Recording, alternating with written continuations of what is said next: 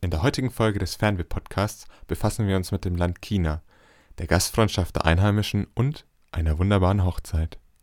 Ich bitte die schwankende Soundqualität ein bisschen zu entschuldigen. Wir haben das online aufgezeichnet, ähm, weil wir uns gerade nicht in derselben Stadt befinden. Ich wünsche euch trotzdem ganz viel Spaß.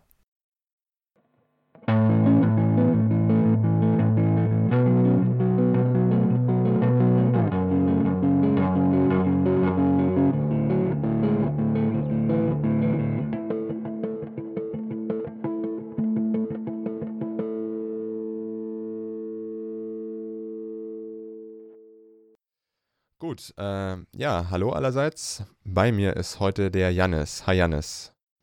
Hallo Alex. Hi, freut mich, dass es geklappt hat. Ähm, du warst in China. Erzähl doch mal, wann war das, wie kam es dazu und warum warst du dort?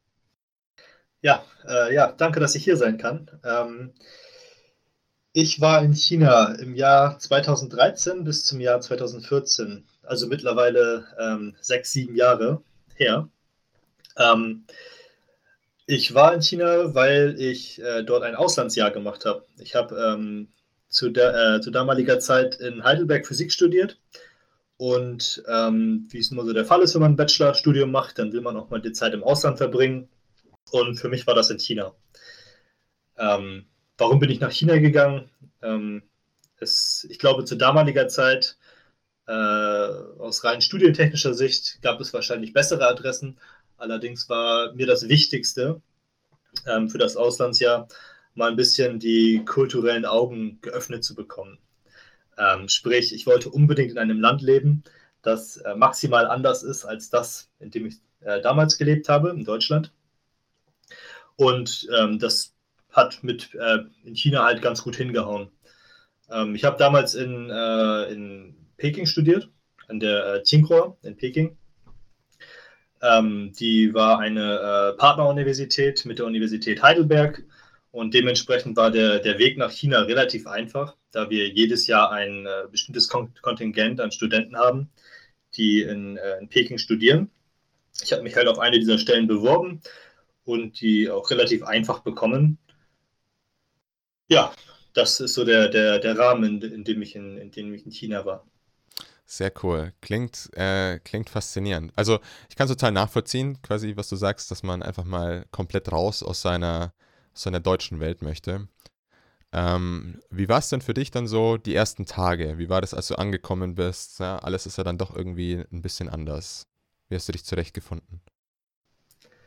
Ja, genau, das war schon ziemlich anders. Ähm, ich hatte mich natürlich schon versucht, darauf vorzubereiten. Ich wusste bereits ein halbes Jahr vorher, dass ich nach China gehen werde, habe dann Sprachkurse belegt, ähm, Leute aus China kennengelernt, versucht in Tand im Tandem die Sprache zu lernen. Ähm, alles nur, um dann, als ich in China war, äh, zu verstehen, dass ich eigentlich gar nichts gelernt habe. Weil nur in Deutschland zu sein, nur während du in Deutschland bist, kannst du dich halt nicht darauf vorbereiten. Weder sprachtechnisch noch kulturell. Es wird dich, es wird dich schockieren. Ähm, in den ersten Tagen dachte ich tatsächlich, oh mein Gott, ähm, ich werde jetzt hier ein Jahr bleiben. Das wird sehr anstrengend. Äh, einfach weil ich, äh, ich dachte, ich kann die Sprache schon ein bisschen. Aber sobald ich äh, Fuß in Shanghai auf den Boden gesetzt habe, habe ich gemerkt, okay, ich verstehe eigentlich gar nichts. Und ja. Achso, jetzt kommt meine Frau hier gerade rein und will zuhören. ja, weil sie. China gehört hat. Ja. und sie ein bisschen versucht, Deutsch zu verstehen und zu lernen. Dann mache ich mal weiter. Genau, also am Anfang war es ein bisschen, äh, war es ein bisschen anstrengend, weil ich äh, die Sprache, wie gesagt, nicht so gut sprechen konnte. Ähm, dementsprechend habe ich mich relativ hauptsächlich mit äh, Ausländern umgeben, was halt, was es halt ein bisschen schwierig gemacht hat, sich zu integrieren. Ähm, und darüber hinaus war mir das Essen halt am Anfang nicht so gelegen. Äh, die Küche ist halt schon ziemlich anders als die, die man in Europa gewohnt ist. Mhm. Ähm, obwohl ich es, also im Laufe des Jahres habe ich es halt lieben gelernt. Ähm, am Anfang war es aber sehr gewöhnungsbedürftig. Okay. Ähm, bleiben wir doch gleich mal bei dem Thema. Was, also, ähm, was isst man so typischerweise in, China, in China? Oder beziehungsweise, was hast du am Anfang irgendwie, wo hast du dich am Anfang schwer getan, mit dem Essen klarzukommen? Und was hast du später dann auch irgendwie ja, lieben gelernt, wie du sagst. Ja, genau. Ähm, das Klischee, dass man viel Reis isst, ist natürlich wahr. ähm, das kann ich nicht bestreiten. Ähm, was aber ganz anders ist, ist, sind die Gewürze. Also das ist ein ganz anderer Gewürzmix, der da auf einen zukommt. Ähm, Leute essen auch relativ viel scharf. Das konnte ich am Anfang gar nicht ab. Einfach weil ähm, ich glaube, die einzige Schärfe, die wir in Deutschland wirklich gewohnt sind, kommt vom Pfeffer. Und das bereitet dann einfach nicht auf die Schärfe dort vor. Äh, ich würde sagen, dass die, ähm, dieser gesamte Gewürzmix, also da muss man sich dran gewöhnen. Das ist, äh, das ist anders als die europäische Küche. Äh, viele werden natürlich sagen, okay, in China isst man äh, außergewöhnliche Sachen wie Insekten oder Hunde. Natürlich ist das der Fall und es gibt diese Gewohnheiten, dass man, also es gibt diese Bräuche, dass man das isst. Das äh, kann man aber einfach auch umgehen. Also man muss es nicht, man kann, man, man muss aber nicht. Ähm, was aber gewöhnungsbedürftig ist, sind die Gewürze, weil äh, um die kommt man nicht drum herum. Also damit wird man sich auseinandersetzen müssen. Ja, verstehe ich. Und äh, was ist oder was ist oder war dein Lieblingsessen aus China? Ähm, es gibt viele.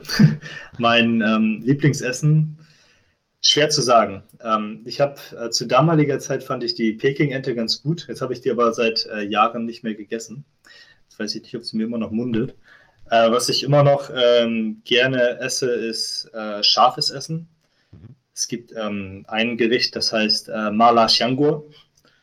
Das ist im Prinzip ein ähm, trockenes, äh, scharfes Gericht, wo man in einer äh, Pfanne mit ähm, Malerschärfe, das ist so eine Schärfe, die deinen Mund taub macht, ähm, viele, verschiedenen Ge äh, viele verschiedenen Gemüse- und Fleischsorten zusammen anbrät und dann isst. Das klingt lecker. Und ähm, gerade in Bezug auf äh, Fleisch und Gemüse, ist die, also ist die Küche sehr fleischlastig geprägt, sehr vegetarisch geprägt, wie zum Beispiel die indische? Oder ähm, wie kann man sich das vorstellen? Ich würde sagen, ähm, im Vergleich zu Europa ist es äh, sehr gemüselastig. Also man isst doch deutlich mehr Gemüse und vor allem auch grünes Gemüse als in Europa. Ähm, dementsprechend ist es wahrscheinlich schon einfacher, also müsste es einfacher sein für Vegetarier in äh, China zurechtzukommen. Allerdings, ähm, ja, als Vegetarier ist es doch nicht so einfach, weil ähm, dieses, äh, diese Mentalität, dass man sich als, dass man Vegetarier sein möchte, existiert dort einfach nicht so richtig.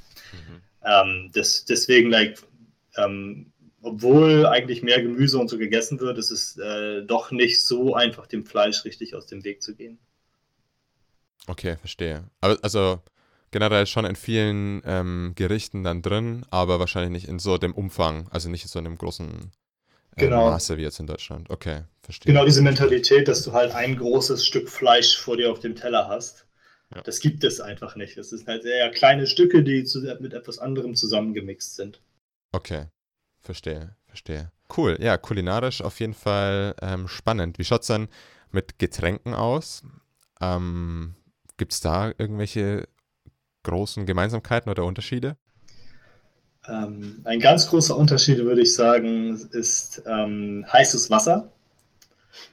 Also ich bin es in Europa gewohnt, kaltes Wasser zu trinken, wenn ich durstig bin. Allerdings ist es in China äh, ganz oft der Fall, dass du heißes Wasser trinkst. Ähm, es ist einfach dort in der traditionellen Lehre der Fall, dass äh, heißes Wasser als gesund empfunden wird oder wahrscheinlich auch ist. Und dementsprechend trinken die Leute, trinken die Leute halt gerne heißes Wasser anstelle von kaltem Wasser. Ähm, andere Besonderheiten, ähm, vor allem wenn man mit ein paar Leuten abends zusammensitzt und ein bisschen ausgelassener ist, dann trinkt man dort Reisschnaps. Mhm. Etwas, an das man sich gewöhnen muss, auf jeden Fall, ähm, weil es sehr, sehr stark ist. Also das kommt in unterschiedlichen Varianten und variiert so zwischen 40 bis äh, 60, 70 Prozent. Und ja, das ist sehr gewöhnungsbedürftig. Aber hat es dir geschmeckt oder hast du dich dann irgendwie dran gewöhnt? Äh, nee, es schmeckt mir immer noch nicht, um ehrlich zu sein. okay, okay. Cool.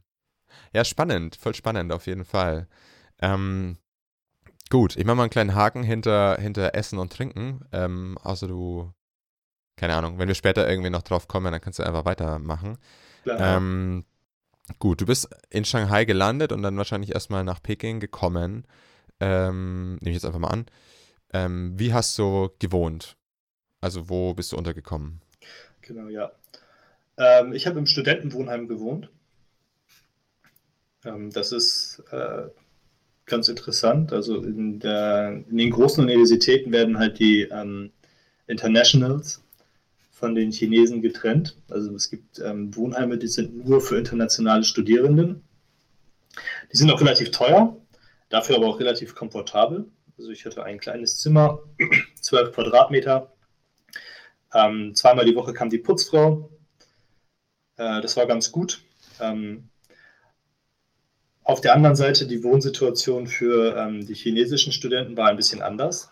Ähm, der erste große Unterschied ist, dass die, äh, dass die Männer von den Frauen getrennt sind. Das heißt, es gibt Wohnheime für Frauen und Wohnheime für Männer und es ist den Männern strikt untersagt, in die Wohnheime, in die weiblichen Wohnheime zu gehen.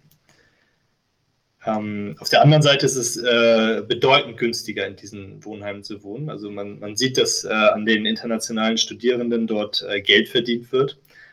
Ähm, umgerechnet habe ich pro Monat 300 Euro pro, äh, für mein Zimmer bezahlt. Und ähm, das ist ein Preis, der von den chinesischen Studierenden normalerweise pro Jahr bezahlt wird. Ein, Im Regelfall sogar weniger pro Jahr. Wow, das ist, äh, ist auf jeden Fall eine heftige Diskrepanz. Aber die Wohnverhältnisse sind dann natürlich auch ähm, ein bisschen schlechter, oder? Wenn ich das ja, genau. Die sind schon schlechter. Also die, die, chinesischen Studierenden, die teilen sich normalerweise ein Zimmer. Mhm. Das sind in der Regel ähm, vier, fünf oder sechs Leute in einem Zimmer. Ähm, ja, und also man, man sieht schon, dass die, äh, dass versucht wird, den, den westlichen Leuten da den, dass die ihren Standard behalten können. Okay, okay, verstehe. Und ähm, ja, in Bezug aufs Klima, also ich meine, in Peking herrscht wahrscheinlich doch ein anderes Klima als in Heidelberg. Wie bist du da zurechtgekommen? Hatte, also hattet ihr zum Beispiel eine Klimaanlage oder ähnliches dann? Genau, also in meinem Zimmer gab es eine Klimaanlage. Ähm, interessanterweise kann man die in Peking äh, immer nur in der äh, Sommerhälfte des Jahres anschalten. Im Winter ist die ausgeschaltet. Äh, nee, Quatsch, im Winter kannst du sie anschalten, im Sommer ist sie ausgeschaltet. Das heißt, wenn es im Sommer mal ein bisschen kälter ist, dann hast du halt Pech gehabt. Aber sonst würde ich sagen, dass äh, das Wetter war jetzt nicht super gewöhnungsbedürftig. Also es war jetzt nicht äh, komplett anders als das, was ich in Heidelberg gewohnt war. Die Sommer waren halt ein bisschen wärmer, der Winter war ein bisschen kälter, aber nichts, mit dem ich jetzt nicht zurechtkam. Okay, okay, das ist doch, das ist doch schon mal gut. Und ähm, ja, ich kann mir vorstellen, dass ähm, trotzdem Peking natürlich ähm, gewisse Unterschiede zu Heidelberg aufweist. Wo würdest du sagen, sind so die, die größten Unterschiede, was so das Leben oder die Stadt oder das Wohnen in der Stadt dort ähm, ja, betrifft? Ähm, ja, der größte Unterschied auch, ist auf jeden Fall die äh, Menge an Menschen, auf die man trifft. Also in Heidelberg war ich es gewohnt, dass ähm, ist halt alles ein bisschen äh, ähm, aufgeteilter. Also es, du hast einfach deinen Platz in der Metro, du kannst sitzen, du musst nicht stehen. Ähm, dahingehend, wenn du in Peking unterwegs bist, dann wirst du ähm, in allermeisten Fällen nicht sitzen können in der Metro. Du wirst stehen und du wirst äh, dicht an dicht mit anderen Menschen stehen. Ähm, das gleiche Bild siehst du auf dem Campus, wenn die Leute morgens äh, zur, ähm, zur Vorlesung fahren um 8 Uhr ist das ein Meer an Fahrrädern, was da auf der Straße ist. Ähm, das ist auf jeden Fall etwas, wo man sich, wo man sich dran gewöhnen muss und ähm, das kriegt man aber relativ schnell hin. Der Verkehr ist auch ganz anders. Ähm, das ist eher die, äh, wo, wo wir Deutschen auf unsere Regeln und unsere Ordnung bestehen. Ähm, ist es halt in China eher so, dass der, der Lautere halt Vorfahrt hat. Das heißt, quasi der, der äh, am aggressivsten mit seiner Hupe umgeht, der darf normalerweise auch los, äh, losfahren. Natürlich gibt es Ampeln und Leute halten sich daran, aber es ist doch ein bisschen wilder auf der Straße. Okay. Kann ich mir, kann ich mir sehr gut vorstellen, muss ich ganz ehrlich sagen. Ähm, lustig, auf jeden Fall. Und ähm, also in Bezug auf die Mobilität in der Stadt, hast du jetzt gemeint, ähm, so Fahrräder für Studenten und Studentinnen, ähm, Autos, Metro. Ähm, wie sieht es aus, wenn man im Land quasi von A nach B kommen möchte? Ja, noch kurz dazu. Also Fahrräder mhm. war zu damaliger Zeit tatsächlich sehr wenig. Also nur auf dem Campus. Sobald ich mit meinem, äh, ich habe mir damals ein Single Gear gekauft. Sobald ich mit dem den Campus verlassen habe, war ich tatsächlich einer der einzigen Fahrradfahrer auf der Straße. Jetzt war ich witzigerweise letztes Jahr wieder in China und das Bild hat sich komplett gewandelt. Ähm, wo halt damals gar keine Fahrräder waren, sind jetzt halt riesige äh, Massen an Fahrrädern auf der Straße, was halt hauptsächlich durch, ähm, äh, durch Bike-Sharing-Services äh, passiert ist. Also all diese äh, Bike-Sharing-Services, die du teilweise auch in Europa siehst, sind dort halt riesig und haben halt keine Reglementierung. Dementsprechend pumpen sie den Markt halt äh, im Konkurrenzkampf mit Fahrrädern voll. Wow, das ist spannend zu hören, wirklich. Das ist echt krass. Ja, genau. Und wenn du, wenn du dich auf dem Land äh, fortbewegen willst, dann nimmst du ganz klar den Zug. Ähm, das ist das, äh, das günstigste und effektivste, was du machen kannst. Also die Züge sind ziemlich günstig in China. Ähm, du kannst, äh, du kannst Highspeed-Züge nehmen, die sind ein bisschen teurer, mh, hm, sogar ziemlich teuer. Die sind so in, äh, Europä im europäischen Niveau, würde ich sagen. Mit denen kommst du aber auch sehr schnell von A nach B. Also du kannst von Shanghai nach Peking, was mehrere tausend Kilometer sind, in, ich glaube, mittlerweile viereinhalb Stunden fahren. Wow. Ähm, dahingehend, also diese Züge kosten natürlich auch Geld, das ist, das ist teurer. Wenn du es dir leisten kannst, ist das fein. Als ich da studiert hatte, war ich äh, armer Student und musste immer die günstigsten Züge nehmen, weil ich relativ viel am Wochenende reisen wollte. Die sind bedeutend langsamer. Also es dauert teilweise dreimal, viermal so lange, äh, die gleiche, äh, als die gleiche Distanz mit dem, mit dem Schnellzug zu nehmen. Ähm, dafür ist es unglaublich günstig. Also du kannst für, ähm, ich würde sagen, 10, 20 Euro durch das ganze Land reisen, wenn du halt ein bisschen Zeit mitbringst. Klar, aber die hattest du ja vermutlich, nehme ich jetzt einfach mal an. Ja, genau. Ähm, ich denke mal, du hast relativ viel vom Land gesehen. Ähm, was, was waren denn so die, deine Highlights?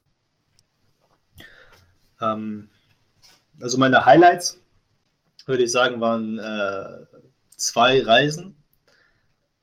Ähm, also als Reiseziel würde ich sagen, fand ich am, toll, äh, am besten die äh, Provinz im Südwesten, äh, angrenzend zu Vietnam. Die Provinz heißt Yunnan.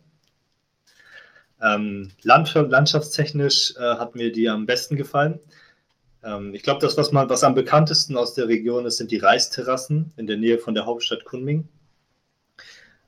Ähm, das ist, äh, sieht super aus und wenn man im Frühjahr in China ist, auf jeden Fall etwas, was man besichtigen sollte. Ähm, früher, weil zu der Zeit halt die Reisterrassen ähm, gewässert werden und dann kann man echt äh, tolle Bilder schießen. Ähm, ja, also mein, mein Highlight war halt im, äh, im Frühjahr 20, äh, 2014 eine einmonatige Reise mit einem äh, italienischen Kommilitonen zusammen. Ähm, da sind wir, da waren wir halt unter anderem in, äh, in Kunming, in Yunnan. Und ähm, sind halt einen Monat lang durchs, äh, durchs äh, einmal quer durch China getrabt. Also wir sind zuerst von Peking nach äh, Wuyuan gefahren. Das ist in der äh, Jiangxi Province. Das sind, ähm, ich glaube, da sind wir mit dem Zug ähm, 19 Stunden gefahren. Wow. Dann sind wir, genau, das war schon mal, also diese, diese, diese einmonatige Reise war auch viel Zeit im Zug. Ja. Ähm, wir sind nach Wuyuan gefahren. Dort sind wir ein paar Tage durch die äh, durch kleine Ortschaften gehiked. Ähm, es gibt da halt viele kleine traditionelle Dörfer. Ganz spannend, sich das anzugucken. Da sind wir dann zwischendurch immer in Hostels untergekommen oder in kleineren Hotels. Ähm, kann man super machen, ist sehr günstig. Gibt tolles Essen in der Region. Von dort sind wir weiter dann nach Yunnan. Ich glaube, die Zugfahrt hat nochmal 20 Stunden oder 19 Stunden gedauert. Ähm, und in Yunnan sind wir dann äh, zu diesen Reisterrassen in Yuanyang gefahren. Dort ähm, sind wir auch wieder wandern gewesen. Es gibt dort auch wieder viele kleine Ortschaften, wo du halt locker unterkommen kannst. Ähm, kleines Gadget bei der, bei der Wanderung war, dass wir äh, uns vorgenommen hatten, immer nur in Privatunterkünften äh, unterzukommen. Also wir haben uns quasi bei Leuten, Leute gefragt am Abend, wenn, unsere, wenn, der, Tage sich, wenn der Tag sich dem Ende geneigt hat, ob wir bei ihnen übernachten könnten. Und das hat in den meisten Fällen auch immer super funktioniert, weil die Leute da sehr, aufge, sehr aufgeschlossen waren. Also vor allem, wenn du mal, ähm, wenn du dann mit einem Ausländer konfrontiert wirst, der ein bisschen Chinesisch kann. Also zu dem Zeitpunkt waren wir beide schon an einem Punkt, wo wir ein bisschen reden konnten. Mhm. Ähm, das hat zu sehr vielen äh, spannenden Begegnungen ge äh, geführt. Mhm. Ähm, genau, das war, das war sehr toll. Äh, und von dort sind wir dann halt weiter nach, ähm, nach Macau und Hongkong. Das war dann nochmal, das war dann äh, kompletter Kontrast, weil wir einmal vom, vom Land, also von unseren ersten beiden äh, Zielen, sind wir einmal dann einmal in die richtige Großstadt gegangen, haben ganz witzige äh, Erfahrungen in Macau gemacht, in einer Casino-Nacht, haben tatsächlich beide Geld gewonnen, was äh, eigentlich nicht die Regel sein sollte. Ich genug, um mir am nächsten Tag ein neues Smartphone zu holen und mein äh, Kollege genauso. Das heißt, wir haben quasi in Macau gezockt, Geld gewonnen und dann in Hongkong, wo Elektronikgeräte relativ günstig sind, am nächsten Tag zugeschlagen. Ähm, genau. Und dann danach war dann auch schon die Rückreise angesagt. Wir sind dann noch über einen Nationalpark in ähm, Guangdong gefahren, sind dort noch ein paar Tage wandern gewesen und haben dann den Zug zurück nach Peking genommen, wo, wir, wo ich tatsächlich die schlimmste Zugfahrt meines Lebens hatte. Beide? Das waren ähm, es war sehr warm und die Zugfahrt hat 30 Stunden gedauert. Dazu muss ich sagen, in den ersten Zugfahrten, dem Hinweg hatten wir immer noch ein Schlafabteil bekommen, wo wir ähm, ein Bett hatten und uns hinlegen konnten, wenn wir wollten. Dieser Zug war relativ voll. Das heißt, ähm, wir haben keinen Schlafabteil bekommen. Wir haben auch keinen Platz bekommen. Wir hatten einen Stehplatz für 30 Stunden. Und das Einzige, was wir, ähm, was wir vorher noch geschafft hatten, weil wir uns dieses Ticket relativ spontan geholt hatten, war uns zwei kleine Kindergrößenartige Hocker zu holen, die wir dann auch wirklich nur vor der Toilette im Zug platzieren konnten, um dann 30 Stunden in diesem Zug zu verbringen. Also das war tatsächlich ähm, etwas, was ich keinem empfehlen würde. Also wenn ihr reisen wollt, dann macht äh, stellt sicher, dass ihr ähm, wenigstens ein Schlafabteil oder einen Sitzplatz bekommt. Es ist möglich, in China auch zu, mit dem Zug zu reisen, wenn der Zug bereits ausgebucht ist, aber def definitiv nicht empfehlenswert. Okay. Heftig, heftig auf jeden Fall. Aber klingt nach einer extrem spannenden Reise, die ihr da gemacht habt. Ähm, mhm. Ich habe zwei Fragen. Die erste, ähm, du hast von, ich sag's mal, spannenden Begegnungen, vor allem auf dem oder im ländlichen Bereich erzählt. Ähm, was kann ich mir unter spannenden Begegnungen vorstellen? Ja, ähm, also der äh, kulturelle Unterschied zwischen Chinesen und ähm, Europäern ist schon relativ groß und ähm, sehr ausgeprägt in der Stadt, ähm, wohingegen in der Stadt die Leute natürlich gewohnt sind, die ähm, einige Ausländer mal zu sehen. Das ist aber natürlich komplett anders, wenn sobald du aufs Land gehst. In vielen Fällen ähm, kannst du dir das so vorstellen, dass du der erste Ausländer bist oder die erste weiße Person, die diese Menschen sehen? Ähm, nicht immer, aber öfter. Und ähm, das äh, führt natürlich zu, äh, zu ganz äh, witzigen Situationen, vor allem wenn du mit den Leuten zusammen wohnst. Eine, eine coole Sache war, ähm, dass wir uns äh, tatsächlich einen sehr feuchtfröhligen Abend mit einem äh, mit einer Familie in, ähm, in Yunnan hatten. Äh, und zwar wie folgt: Wir waren ähm, nach unserer Tageswanderung, haben wir halt äh, einen Platz zum Schlafen gesucht und ähm, sind dann auch fündig geworden, ziemlich schnell. Und meistens, dann hatten wir halt am Abend äh, zu Abend gegessen mit der Familie. Die haben für uns gekocht, wir haben ein bisschen mit denen geredet, ein bisschen erzählt, wie es in Europa ist, ein bisschen darüber geredet, wie es in China ist. Äh, ganz normaler Austausch. Die Standardfloskeln. Ähm, und irgendwann fing der äh, Chef der Familie, der, ich glaube, das war der Großvater, halt an seinen selbstgebrannten Schnaps herauszuholen. Ähm, dieser selbstgebaute Schnaps war in einem Tonkrug, in einem, in einem nicht transparenten Tonkrug. Das heißt, das war schon mal sehr, ähm, war mir schon mal sehr suspekt. Ja, das, das klingt gefährlich. Ja, allerdings, allerdings hatten wir uns ähm, äh, im Sinne der Gastfreundschaft kann man das halt nicht ausschlagen und äh, dazu muss man auch wissen, dass es in China halt ähm, sehr wichtig ist, als Gastgeber deinen, äh, deinen, den Gast äh, rundum glücklich zu machen. Und äh, rundum glücklich bedeutet halt, dass er kugelvoll ist und sich nicht mehr bewegen kann vor Essen und einigermaßen betrunken. Ähm, also haben wir angefangen mit, diesem, mit, dem, mit dem Chef der Familie zu trinken. Der hat uns dann die ersten zwei Gläser einge, eingeschenkt, äh, sich selber auch die gleiche Menge. Und nachdem ich das erste Glas getrunken hatte, war mir klar, okay, das nimmt kein gutes Ende heute. Das Zeug war so stark, ich habe zu jedem Zeitpunkt nach dem Trinken gewusst, wo es sich in meinem Körper aufhält. Meinem italienischen Kumpel ging es genauso. Nach den äh, ersten drei Gläsern habe ich ihn halt angeguckt und gefragt, ähm, wie es ihm denn so langsam ginge.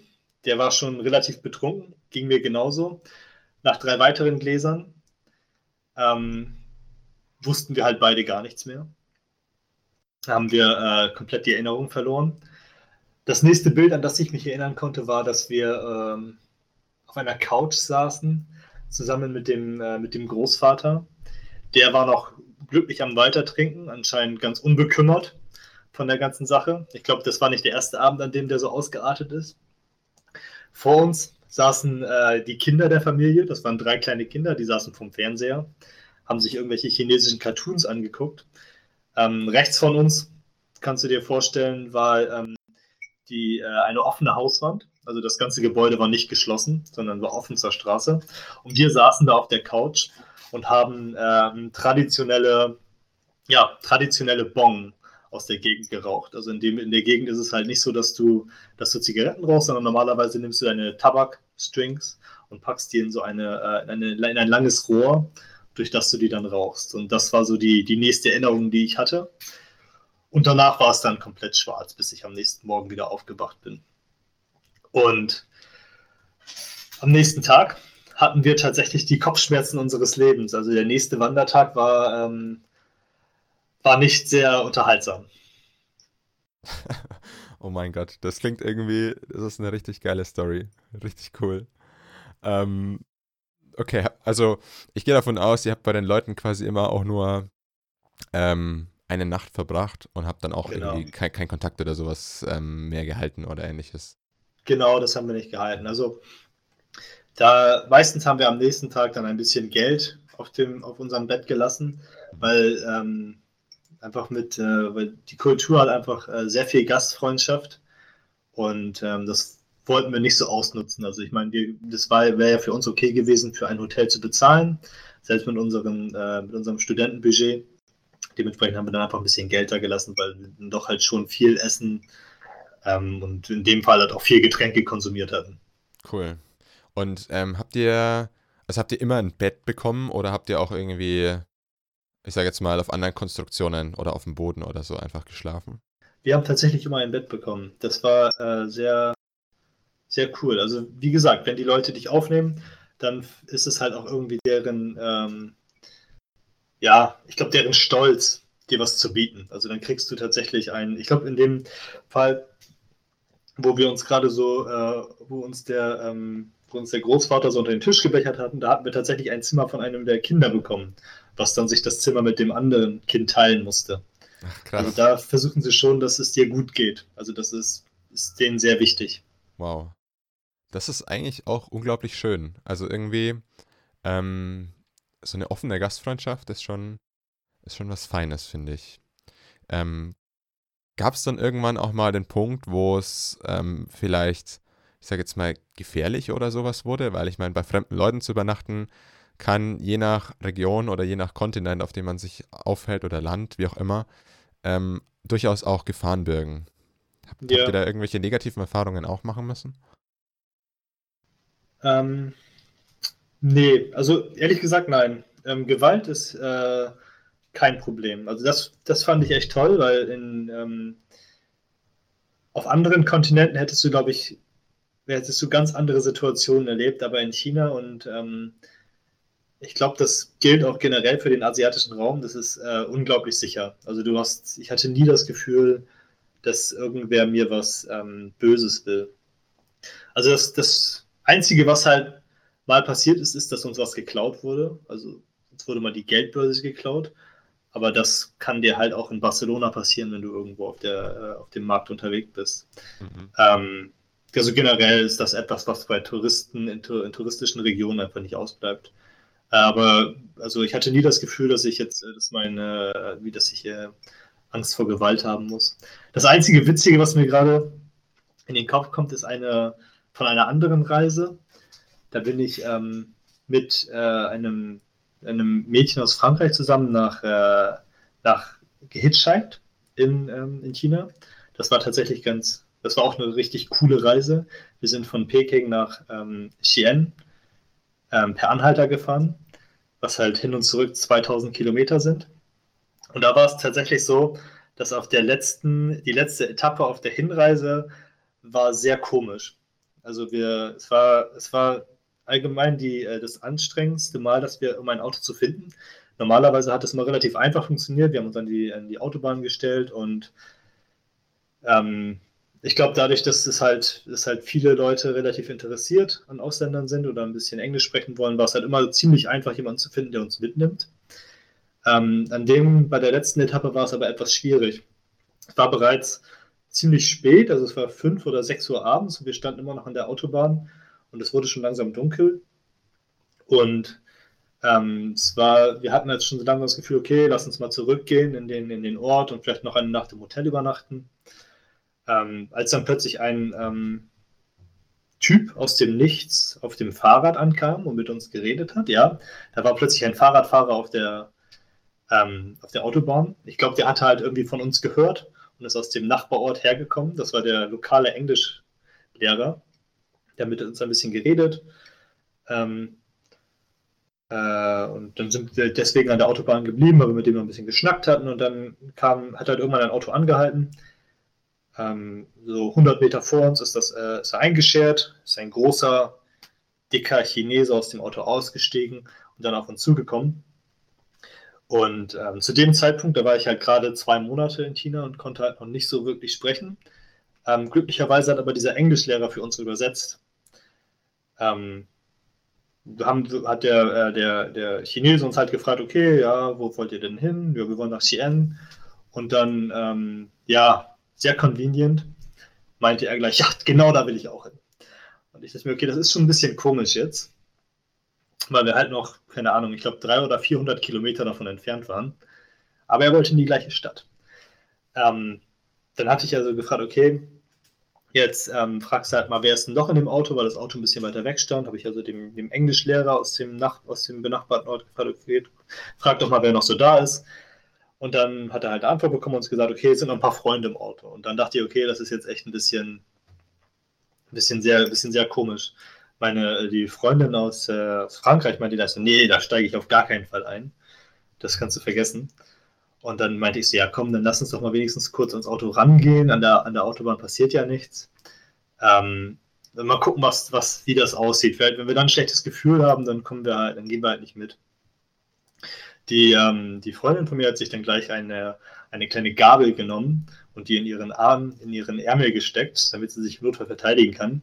Auf jeden Fall kommen wir dann am Auto an und haben gemerkt, okay, der Englischlehrer ist halt nicht ganz so gut in seinem Job und hat uns halt, äh, halt ein bisschen falsch übersetzt. Ähm, aus den Freunden, die im Auto waren, kam halt eine, wurde halt eine Freundin, die war super herzhaft, die ist gleich aus dem Auto ausgestiegen, hat äh, uns sehr fröhlich begrüßt und äh, sobald wir sie gesehen hatten, war halt klar, okay, ja, wir steigen da ein, das ist eine tolle Fahrt. Und die beiden sind dann auch echt haben sich super Mühe gegeben, sind mit uns nach, ähm, nach Chien gefahren. Die wollten tatsächlich dahin, haben uns dann dort noch geholfen, ein äh, Hostel zu finden. Also sind mit uns mehrere Stationen angefahren, haben für uns übersetzt, mit den Leuten geredet, bis wir was gefunden hatten. Und dann im letzten Moment, als wir ähm, Tschüss sagen wollten, äh, ist meine die Freundin halt ausgestiegen und wollte denen die Hand geben und dann in dem Zeitpunkt ist ihr halt die scheiß Gabel aus dem Ärmel gefallen. Und du hast einfach in dem, in dem Blick der beiden gesehen, okay, ja, wir wissen ganz genau, was Sache ist bei dir. ja, das war, ähm, ich glaube, das war die einzige Situation, in der ich äh, echt mal dachte, okay, vielleicht ist es gefährlich, aber es ist dann doch alles, äh, alles gut geworden. Okay. Ja, gut zu hören, auf jeden Fall. Und ähm, ich weiß nicht, wie war die Verabschiedung dann, nachdem ihr noch die Gabel, also nachdem die Gabel dann rausgefallen ist? Das war ein bisschen unangenehm, leicht awkward. Aber ähm, die haben es alle mit einem Lachen genommen. Also ich glaube, die wussten, die hätten sich das auch gut vorstellen können, okay, wenn ich ja irgendwo an der Straße bin und jemanden suche, der mich mitnimmt, dann ist es, kann es ja mal sein, dass man ein bisschen vorsichtiger ist.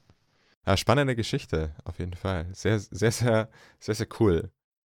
Ähm, ich hatte vorhin schon angedeutet, dass ich zwei Fragen habe. Ähm, die erste hast du mir auf jeden Fall sehr ausführlich beantwortet. Sehr geil, vielen Dank. Ähm, die zweite, ähm, wie groß oder wie heftig fallen denn die Diskrepanzen aus zwischen Städten und zwischen ähm, der Landschaft in China oder zwischen der, der ländlichen Region, sage ich mal? Ähm, da gibt es halt schon große Unterschiede, würde ich sagen. Ähm, also in, in den Städten ist der Lebensstandard eigentlich der gleiche wie bei uns in Europa. Also das macht keinen Unterschied, ob du in einer europäischen Stadt lebst oder in China.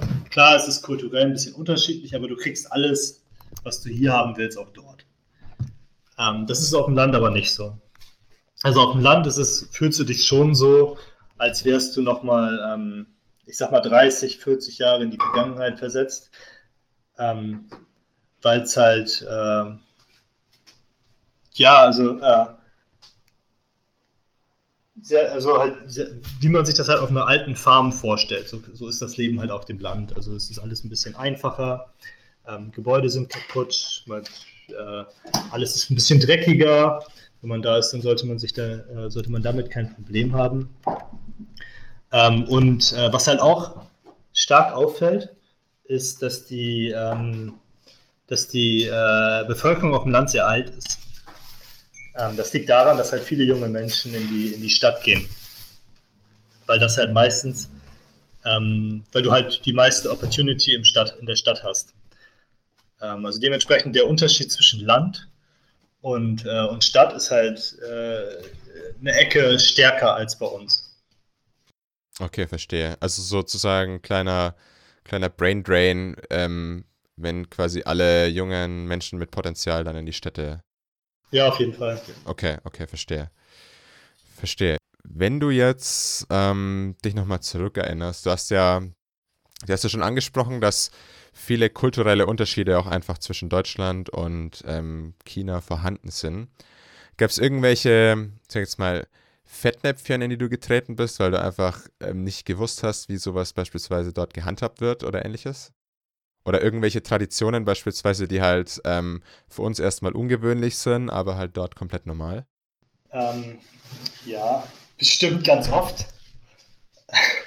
es, bleibt, es bleibt nicht aus, wenn du. Unsere Kultur ist relativ direkt und sehr ähm, auf das Individuum fokussiert. Und das ist da halt genau, der, genau das Gegenteil.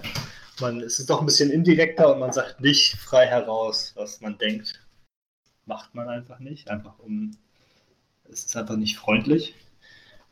Ähm, und es ist halt äh, doch sehr kollektivistisch.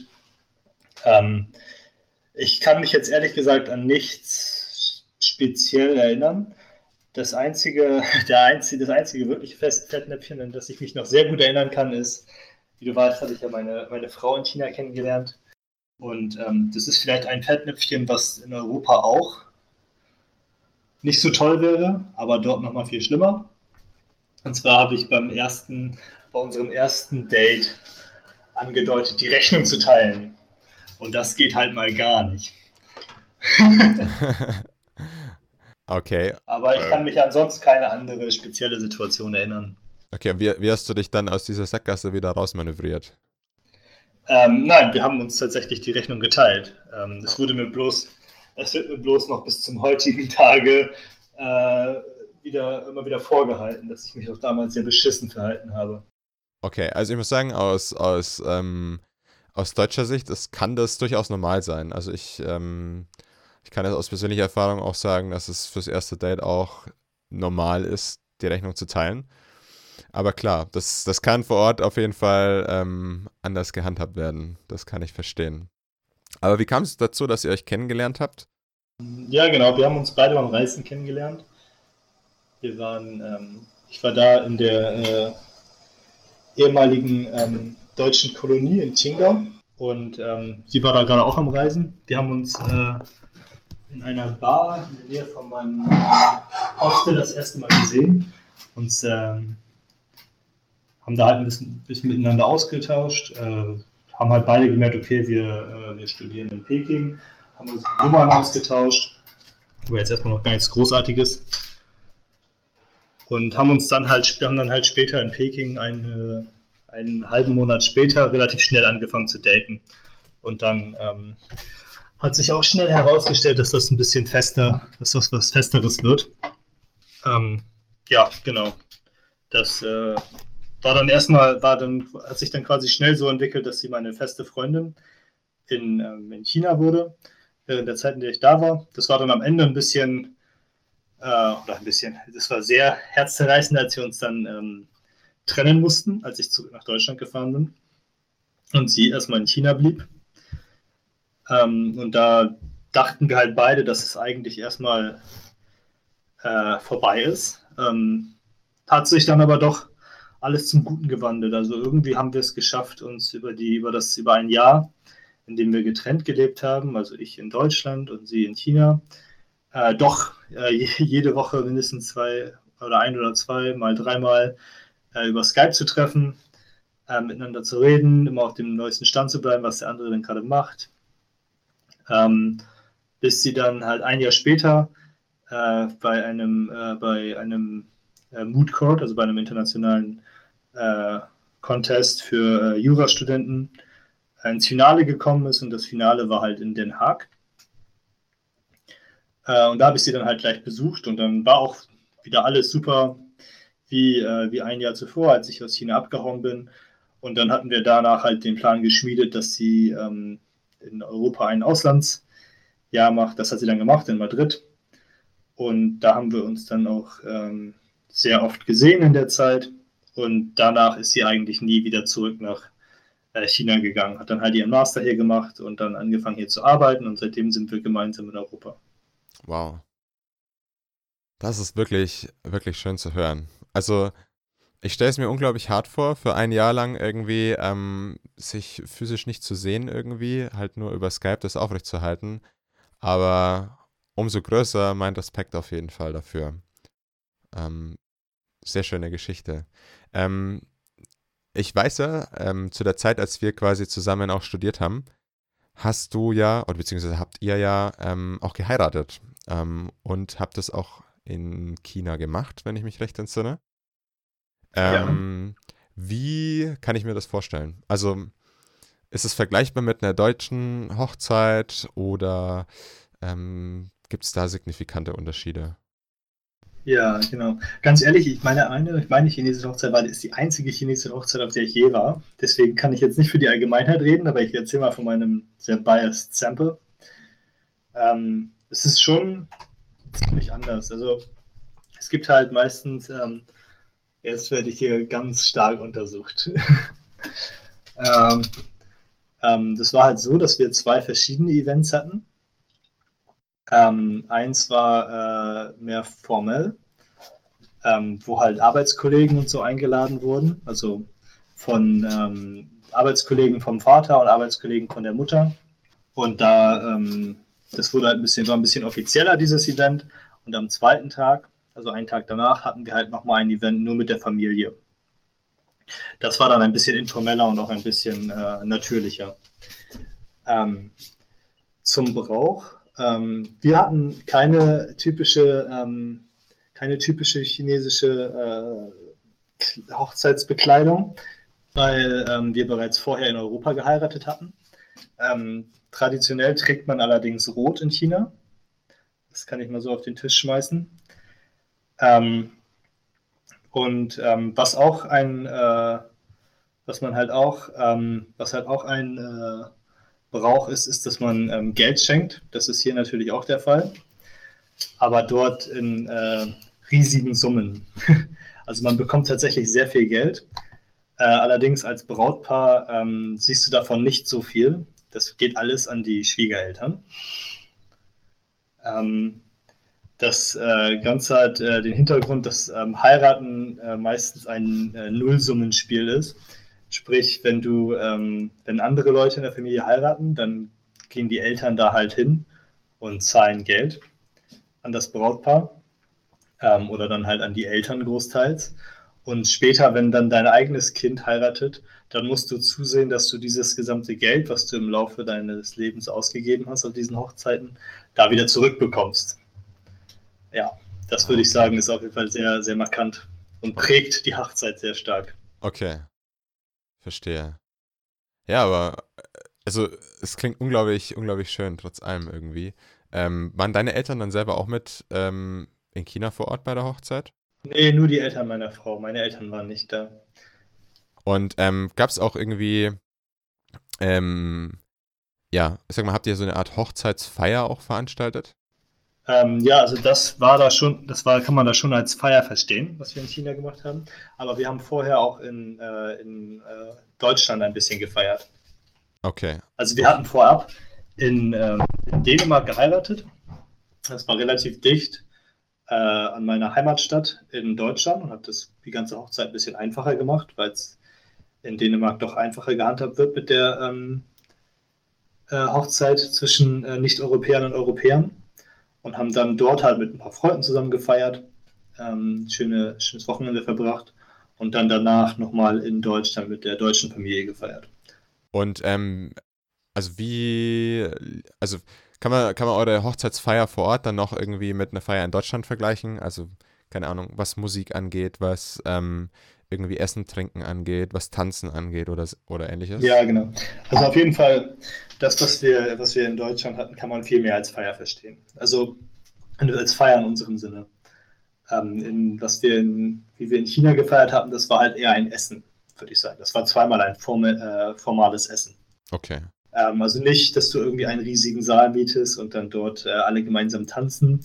Nein, es ist eher so, dass du ins äh, teuerste Restaurant in der Stadt gehst und dann dort mehrere Tische mietest. Ähm, äh, die Eltern, also die Schwiegereltern entscheiden halt, wer wo zusammen an welchem Tisch sitzt. Und dann diese Tische sind, äh, waren in beiden Fällen bei uns in separaten Räumen. Ähm, und dann ist das halt quasi die Feier. Also Leute sitzen in separaten Räumen, trinken da halt, ähm, sind ausgelassen, haben Spaß. Äh, zu einem bestimmten Zeitpunkt geht das Brautpaar halt rum und ähm, spricht mit jedem. Also du musst, du gehst dann quasi an jeden Tisch, stellt sich kurz vor. Ich war mit meinem Schwiegervater immer unterwegs, der erzählt dann kurz hier, ähm, ich habe ihn damals kennengelernt, das ist unsere Geschichte und so weiter und so fort. Und dann kann ich noch mal kurz ein paar Worte äh, an die Familie richten, ähm, macht das alles ein bisschen spezifisch für jeden Tisch, äh, auf die Leute zurechtgeschnitten und dann ähm, kannst du danach halt an jedem Tisch einmal einen trinken. Du trinkst dann halt einen Reisschnaps, mein Lieblingsgetränk, wie du bereits weißt. Ja.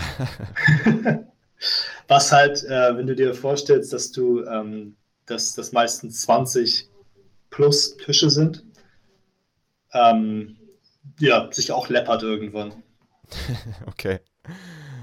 Aber das ist, so, das, ist so die, das ist so die Feier. Also ich würde sagen, es ist, ähm, es ist keine richtige Feier im Sinne in, von unserem Verständnis her, sondern eher ein sehr formelles Essen.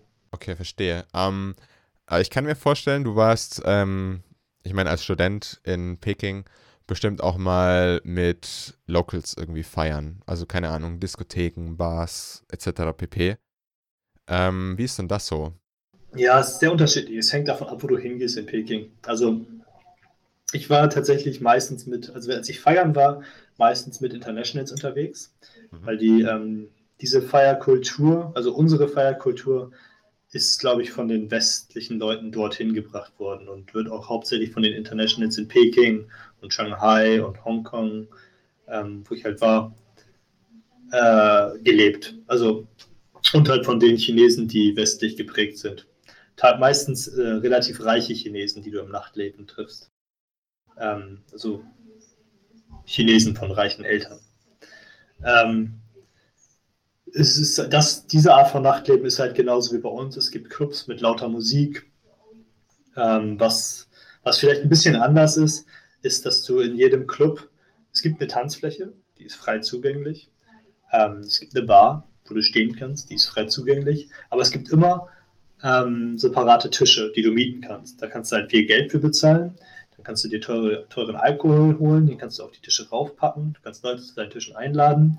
Als Ausländer wirst du oft zu den Tischen von Chinesen eingeladen, aber es ist halt viel darauf bedacht, dass du quasi anderen zeigst, wie wohlhabend du bist. Wenn du einen größeren, einen größeren Tisch mieten kannst, hast du mehr Geld, einen teuren Alkohol auf deinem Tisch stehen hast, hast du mehr, hast du mehr Geld.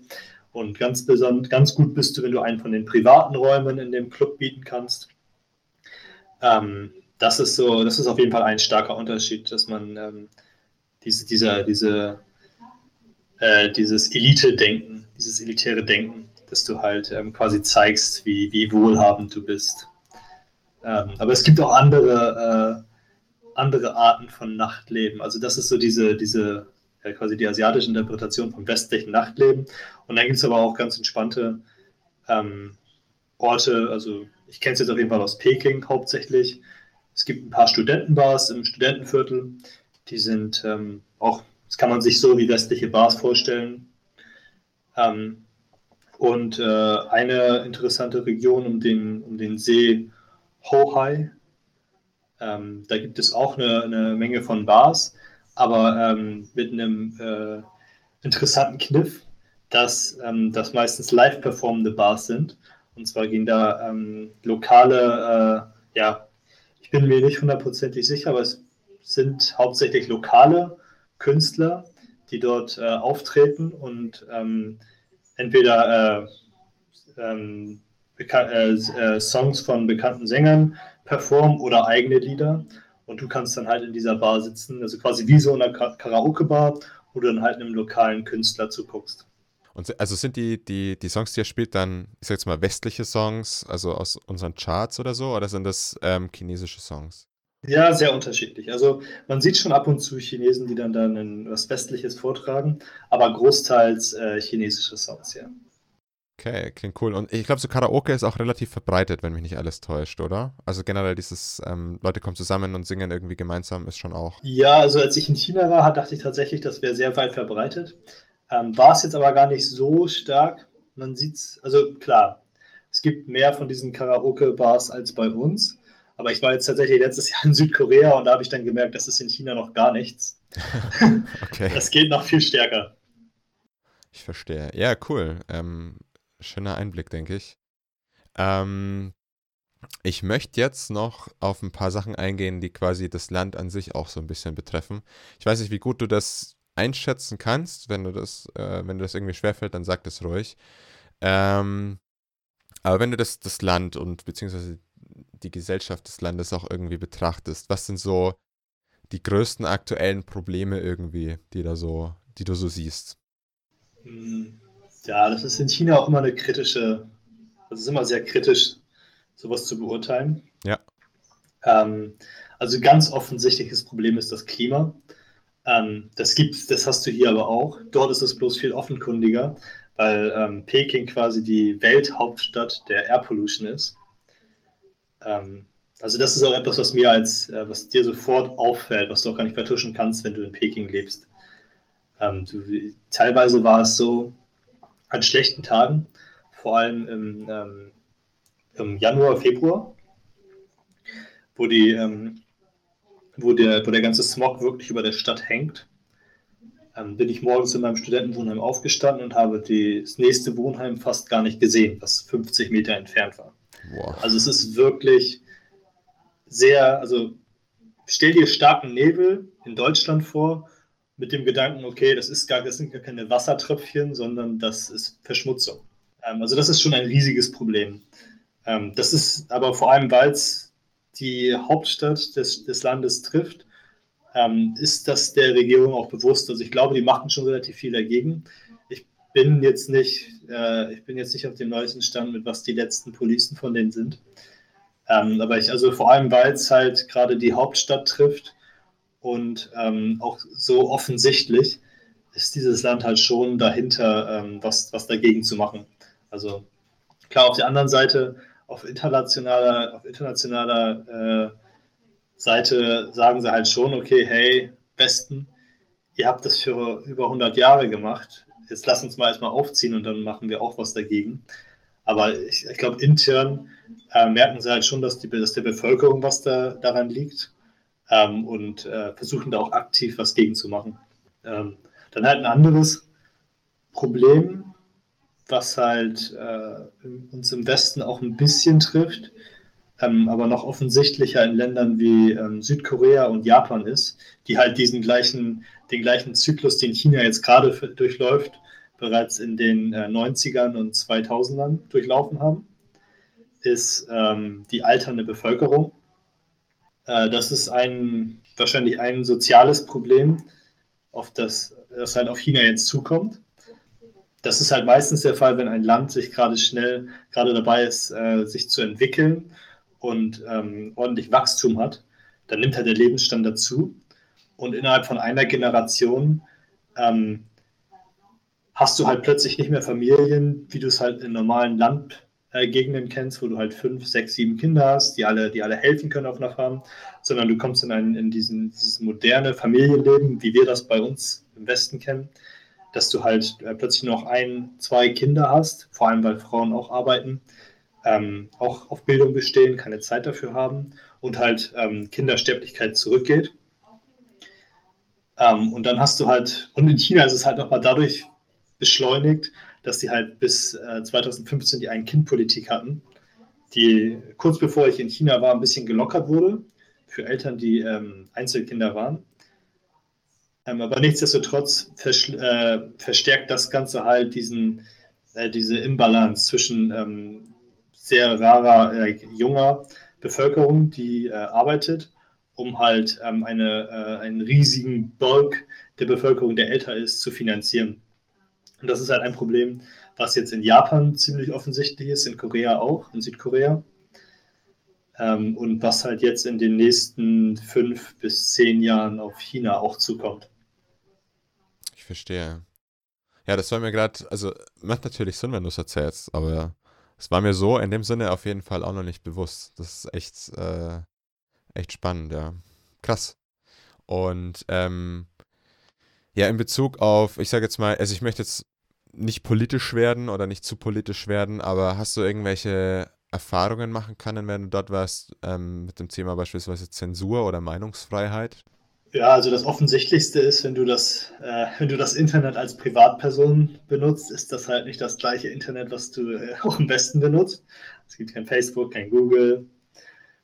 Ähm, das ist sehr offensichtlich. Also du hast, die haben sich halt quasi ihre eigene kleine ähm, Internet-Bubble geschaffen. Also immer, man kann es immer so schön vergleichen. Für jeden westlichen Internetgiganten gibt es ein äh, chinesisches, ein chinesisches Duplikat. Ähm, also das ist so das, ich würde sagen, das Offensichtlichste. Dann ähm, ja, es, es, wird halt schon, ja, also die, die Regierung hat halt schon viel Macht und es wird mit Sicherheit einiges äh, kontrolliert in den sozialen Medien. Also da bin ich mir relativ sicher und das ist auch, ist auch bewusst. Ähm, was halt manchmal ein bisschen kritisch ist, ist, ist halt, ähm, wie mit äh, Minderheiten umgegangen wird. Ähm, aber also ganz ehrlich, ich habe da jetzt keine äh, ultimative Information und ich weiß halt nicht, was wirklich, was wirklich vorgeht im, äh, im Westen Chinas. Ähm, ja, deswegen darüber würde ich jetzt erstmal kein, äh, kein, kein Statement machen. Okay, ist auch völlig in Ordnung. Yeah. Ähm, ich wollte nur so ein bisschen wissen, ob man irgendwie halt, also inwiefern sich das quasi auf dein persönliches Leben dort ausgewirkt hat, aber das hast du auf jeden Fall. Genau, also das Einzige, was du halt ähm, mitbekommst, ist die Internetzensur. Was, was tatsächlich ein bisschen krass war, ist, also man kann es schon verstehen, dass die, dass die Regierung, also bis zu einem bestimmten Grad kann man verstehen, dass die Regierung um die, um die Situation in den Minderheiten besorgt ist. Einfach weil, äh, weil halt landesintern ähm, da ziemlich viel Terrorismus ist. Also das kann natürlich sein, dass das von den Medien aufgebauscht wird, wie es bei uns ja auch der Fall ist. Wenn irgendwo Terroristen, terroristischer Anschlag ist, dann ist das in den Medien und wird das bereitgetreten, obwohl es halt eigentlich ähm, gar nicht in Relation zu den, äh, natürlich ist das Leid und da hängt Leid dran, aber dieses Leid ist nicht in Relation zu anderen alltäglichen Problemen, die wir haben, die viel mehr Leid verursachen, ja. aber einfach nicht so sensationell sind. Äh, und das war, das ist halt in China genau das Gleiche. Also es gibt da halt eine, eine, eine Minderheit der Minderheit, die quasi versucht, unabhängig zu werden. Das ist ganz einfach so. Und ähm, viele der Minderheiten versuchen es vielleicht, versuchen es vielleicht auf einem normalen Weg, aber es gibt halt einen Teil davon, der ein bisschen radikaler ist und die machen halt terroristische Anschläge im Land. Ähm, das ist, äh, das muss man jetzt gar nicht werten, das ist das Gleiche, wie es hier ist. Also wenn wenn es wenn halt irgendwie Anschläge gibt, dann sind wir ja auch sofort hinter jeder Police, die dagegen ist. Mhm. Ähm, das ist ganz einfach. Also ein, eine sehr schockierende Sache am, am Rande dazu war, dass ich ja, äh, als ich in meine Reise in Kunming hatte, da, ähm, da war ein riesiger terroristischer Anschlag, also nicht als ich da war, aber genau sieben Tage nachdem ich an dem Bahnhof war, war ein, äh, ein Anschlag an dem Bahnhof, von, ähm, wo eine Gruppe von, von eben diesen, von dieser Minderheit ähm, mit Messern durch den, äh, durch den Bahnhof gelaufen ist und halt äh, ganz viele Leute gestochen hat. Das war, ähm, also das war für mich ein sehr schockierendes Erlebnis, als ich das gelesen hatte, eine Woche später, weil ich halt genau sieben Tage davor in dem gleichen Bahnhof war. Okay, krass. Das, äh, sowas war mir tatsächlich auch nicht bewusst. Ähm, ja, ich glaube, diese Anschläge, die machen es gar nicht so, also so groß in unsere Medien, aber da gibt es halt, da gibt es einige ähm, oder relativ viele von dieser Art Anschläge. Okay, krass. Äh, ja, okay, gut. Ähm, vielen Dank auf jeden Fall. Ähm, ich möchte natürlich nicht nur auf, in Anführungszeichen, negative Sachen oder Probleme eingehen, sondern ähm, ich sage mal, von welchen Dingen, welche Bräuche oder welches Kulturgut würdest du dir denn quasi in unserer westlichen Welt wünschen? Also was, was können wir quasi von der chinesischen Kultur uns, uns abschauen? Hm, schwierig. Ähm, es sind halt sehr unterschiedliche Kulturen. Also wie ich schon mal gesagt hatte, wir sind halt sehr individualistisch. Ähm, das ist ein großer Unterschied. Das ist toll, weil es, ähm, weil es halt irgendwie sehr fruchtbaren Grund für so Menschenrechte und so schafft. Das ist ja erstmal was Positives. Mhm. Auf der anderen Seite, ähm, es, ist, es ist halt schwer, das ähm, also an einigen Problemen wäre es halt cool, ein bisschen kollektivistischer vorzugehen. Also ich kann mir gut vorstellen, dass ähm, wenn wir ein bisschen mehr ähm, Gemeinschaftsgefühl hätten, dann wäre es einfacher, große Probleme anzugehen, wie, keine Ahnung, Klimawandel ähm, oder andere Sachen. Es ist natürlich in China auch einfacher, ähm, große Probleme anzugehen, weil es äh, nur eine Partei gibt. Ja. Relativ frei ähm, walten. Ähm, aber ich glaube, dadurch, dass es ein stärkeres ähm, ja, Wir-Gefühl in der Gesellschaft gibt, ist es auch einfacher, ähm, solche Sachen durchzusetzen. Wohingegen es halt bei uns mit unserem Individualismus, das ist halt eher eine Kraft, die dagegen wirkt, weil es halt immer einen gibt, der sich als Individuum äh, dagegen stimmt. Okay. Ja, das macht Sinn. Das macht Sinn irgendwo. Ja, also sowas kann man, ja klar, das ist, es ist toll, dass wir, dass wir unseren Individualismus haben und ich, ich lebe das, ich finde das gut. Ähm, auf, aber ganz objektiv betrachtet ähm, werden halt einige Sachen einfacher. Ja. Verständlich. Okay, und ich denke auch halt, ähm, diese ausgeprägte Gastfreundschaft könnte ich mir halt auch irgendwie voll gut hier vorstellen. Also, ähm, je nachdem zu welchem Ausmaß, aber ich finde so ein, also ich finde, ich fand es sehr faszinierend, was du erzählt hast, dass einfach fremde Menschen, die du einfach angesprochen hast, sich bereit erklärt haben, dich in ihrem Zuhause aufzunehmen, ja. Ähm, Fände ich auch, also würde, glaube ich, ähm, der einen oder anderen ähm, Gesellschaft hier im Westen auch gut tun, muss ich sagen. Ja, auf jeden Fall. Ähm, das, hat, das hat auf jeden Fall was. Das ist, ähm, das ist aber auch wieder so Teil, Teil unseres Individualismus, also so uh, My Home is my Castle. Ja. Äh, warum würde ich da jemanden reinlassen? Ähm, klar, fände ich auch cool, wenn das ein bisschen offener wäre. Aber auf der anderen Seite, ähm, ja, ja, natürlich. Wenn du hier, wenn du in Deutschland irgendwie von Tür zu Tür gehen würdest und fragen würdest, ob du da heute Abend schlafen könntest, du wärst wahrscheinlich nicht besonders erfolgreich und wirst ab und zu mal mit der Polizei in Kontakt kommen. Ähm, aber so, ich glaube, wenn du, wenn du hitchhikest in Europa, dann bist du auch, ist es auch relativ einfach. Also es ist halt so dieses, ähm, mein, mein Haus gehört halt mir und da bin ich halt alleine, da brauche ich halt meine Privatsphäre. Ich glaube, das ist schon was ziemlich, äh, was ziemlich Westliches.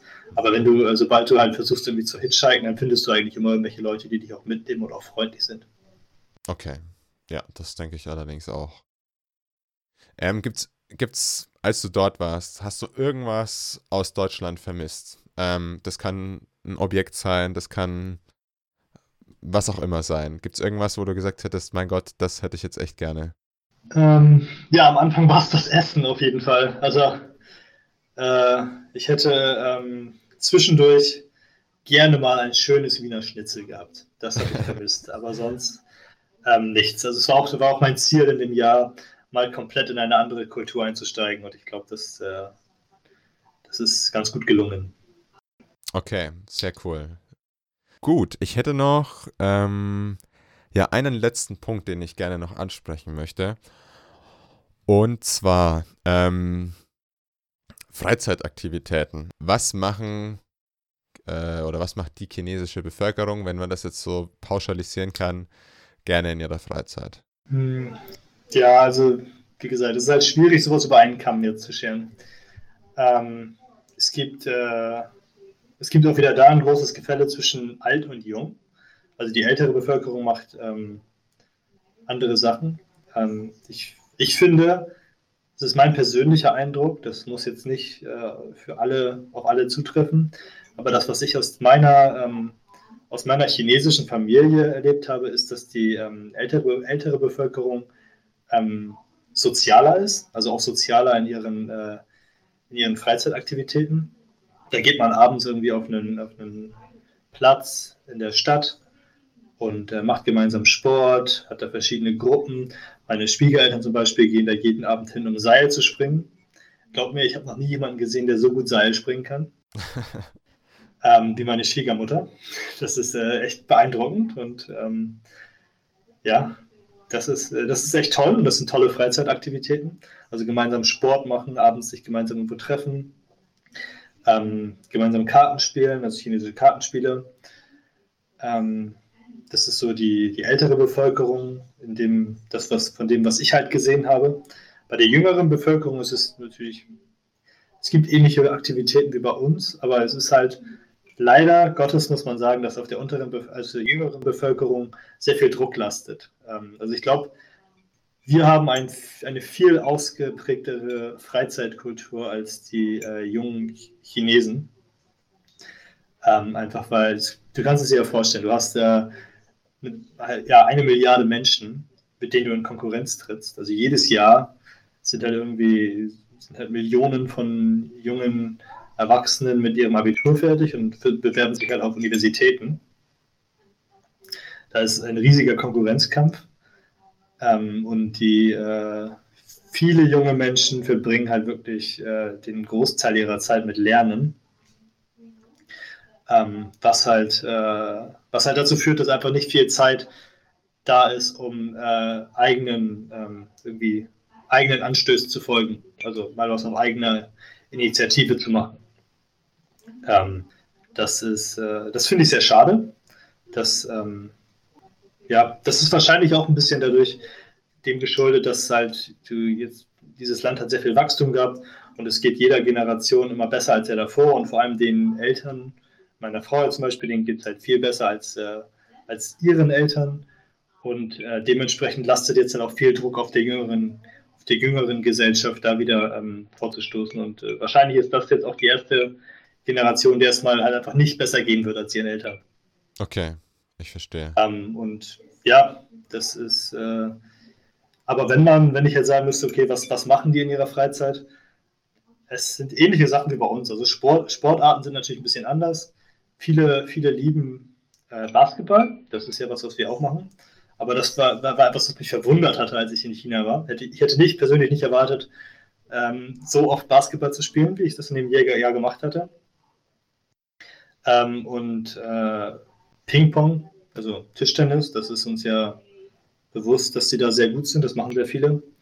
Ähm, Federball, ich würde sagen so Basketball, Federball, Ping-Pong sind so die bekanntesten oder die beliebtesten äh, Sportarten.